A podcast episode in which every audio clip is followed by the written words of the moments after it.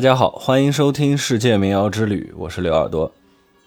上一期给大家总体介绍了吉普赛人这个民族，这一期呢，我们把目光锁定在西班牙南部，正式进入弗拉门戈的世界。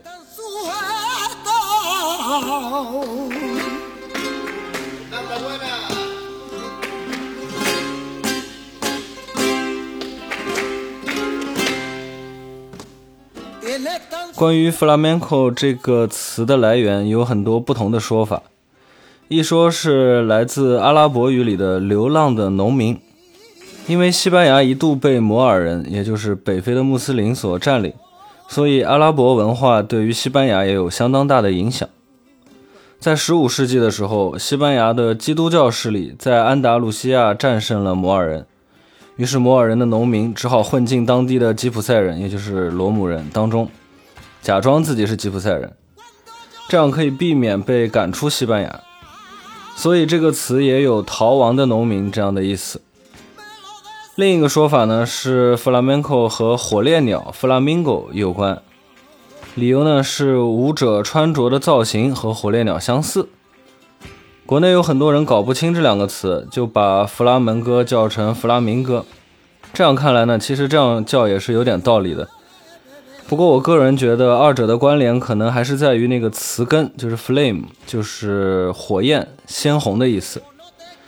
因为确实弗拉门戈是热情似火，而且表演者也都穿着鲜红色的服装。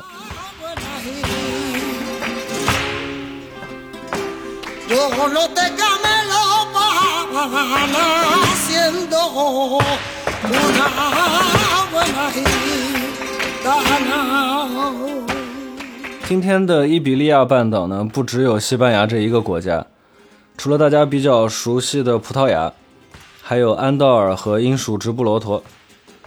在历史上啊，半岛的不同地区也长期归属于不同的王国。这个说起来呢，就比较复杂。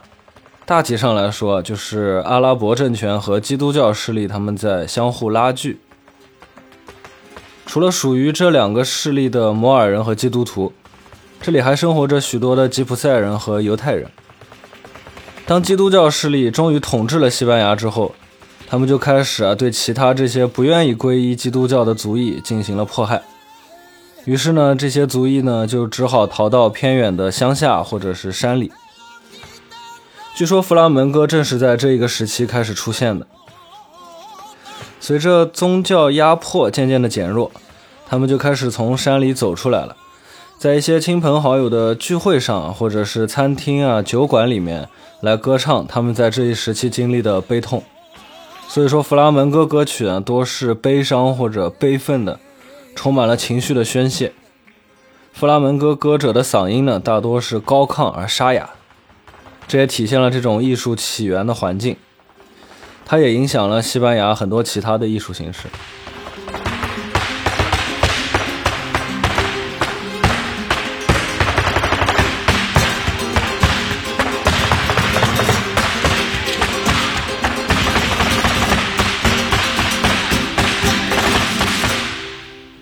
在这期节目里播放的歌曲都来自弗拉门戈艺术家费尔南达·德乌特雷拉和贝尔纳达·德乌特雷拉这两姐妹。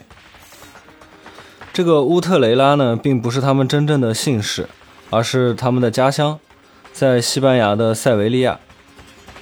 他们出生于一个弗拉门戈艺术氛围非常浓厚的吉普赛家庭，这让他们从小就能受到很好的熏陶。在他们还很小的时候啊，就有很多人从各个地方专门来到他们家里，就为了听他们唱歌。他们的父亲啊，虽然允许他们在家里唱歌，但是反对他们从事歌手这样的职业。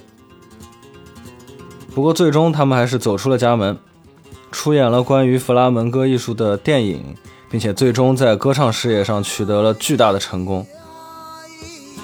许多人认为姐姐费尔南达是至今最好的弗拉门戈歌手，这不仅是因为她标志性的歌喉，也因为她能够演唱的歌曲种类非常的多。关于这个歌曲种类是什么意思呢？下文会再说。虽然他们成名后常常去全国乃至全世界到处演出，但是他们最喜欢的地方呢，还是自己的家乡。根据妹妹贝尔纳达的回忆。据说他们在家乡唱歌的时候，经常一唱就是好几个小时，伴奏的吉他手换了又换，到最后呢，已经没有吉他手有劲再跟他们这么弹下去了，他们呢就只好清唱。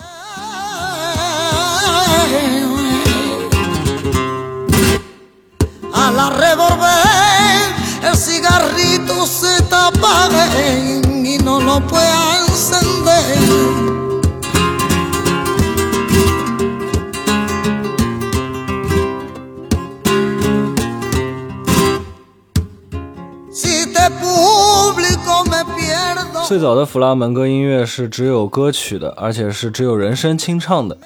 之后呢，加入了拍手啊、拍桌子、踩地板之类的节奏，再之后才有了吉他的伴奏。如今，单纯由吉他演奏的弗拉门戈音乐也成为了其非常重要的一个部分。弗拉门戈吉他和一般的古典吉他虽然看起来差不多，但实际上是不同的。古典吉他一般采用玫瑰木作为背侧板，这样低音会更加醇厚。一般来说，面板如果用红松的话，整体音色就比较温暖；用云杉的话，就会比较明亮。那传统的弗拉门戈吉他呢，则是采用比较轻的西班牙柏木作为背侧板，云杉作为面板，琴身呢也偏薄，为的是增加清脆的这种打击的音色。两者的演奏手法也很不一样，弗拉门戈吉他的演奏就强调力量，需要演奏出很大的音量和明显的这种节拍。这一切都是因为节奏对于弗拉门戈来说是无比重要的。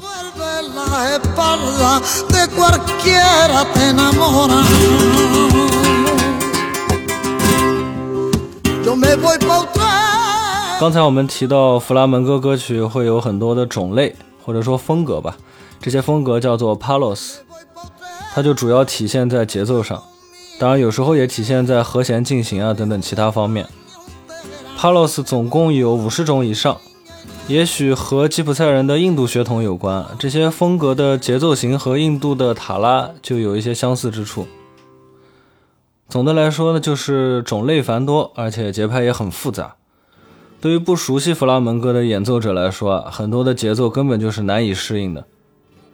这些帕洛斯当中呢，有一些是无伴奏的，有一些呢是吉他或者其他乐器伴奏的，有一些形式是用来跳舞的，而另外一些呢就是用来歌唱的。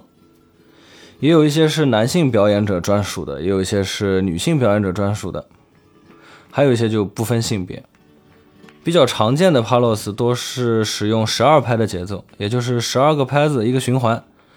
它们的区别在于重拍在这十二个拍子里的不同位置。这个我要再说下去就会比较枯燥了啊，还是要配合具体的歌曲来听会比较好。下一期呢，我会挑选一些常见的帕洛斯来专门做介绍。除了节奏，弗拉门戈歌曲的旋律也很有异域风情。这种异域风情里啊，除了吉普赛的感觉，你也能听出一些阿拉伯的风味。简单来说，就是大量的装饰音的使用。这种自由和随性，与正统的西方古典音乐追求的那种庄重和严谨是大相径庭的。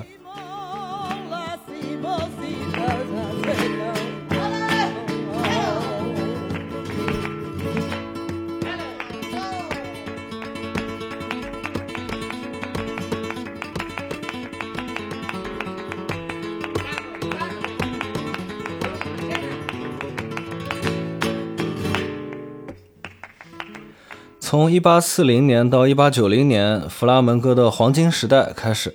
弗拉门戈已经渐渐地被全世界人民喜爱，并且被认为是西班牙文化的象征之一。很多人对西班牙人的一种刻板印象就是女性都是歌手啊或者舞者，男性呢不是吉他手就是足球运动员，要么就是斗牛士。然而，早先西班牙的精英阶层啊对此是颇为不满。他们除了带有偏见的认为弗拉门戈是来自社会边缘的吉普赛人的，是一种粗俗的表演之外呢，另一方面，他们也是希望世界认为西班牙是一个进步的工业国家，而不是说全民都沉迷于这种歌舞和斗牛当中。于是，弗拉门戈在国外越来越受欢迎的同时啊，在西班牙国内却经常遭到各种的抵制。随着时代的发展，社会的多元化进步，如今这种情况自然已经没有了。大家都认识到了弗拉门戈艺术所具有的文化内涵、历史意义和艺术价值。另外还有一个角度啊，就是毕竟产业要升级嘛，除了追求科学技术上的发展，旅游产业啊、艺术产业对于西班牙来说也是极其重要的。所以，当大量的投资进入这种艺术形式之后，它自然也就可以蓬勃发展了。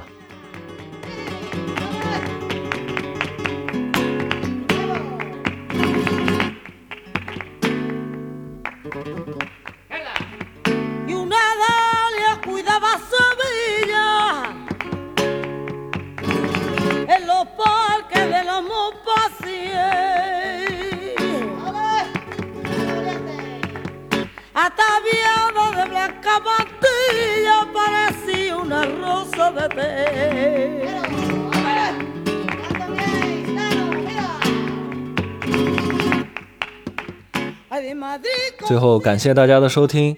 大家也可以在各个音乐平台听到我的歌曲和纯音乐的作品。另外呢，在我的公众号“刘耳朵乐队”里也会有电台节目的图文版。如果你喜欢我的节目，也欢迎转发给你的朋友。我们最后就把现在听的这首歌听完吧。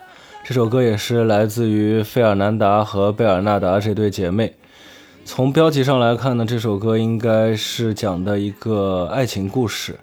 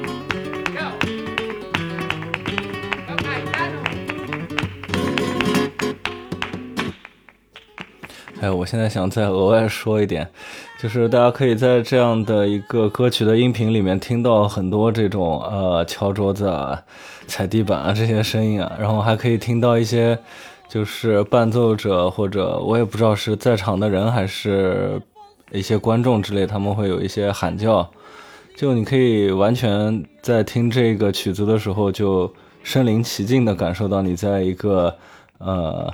呃，弗拉门戈小酒馆里面这样的一个场景，其实还是呃挺有氛围感的。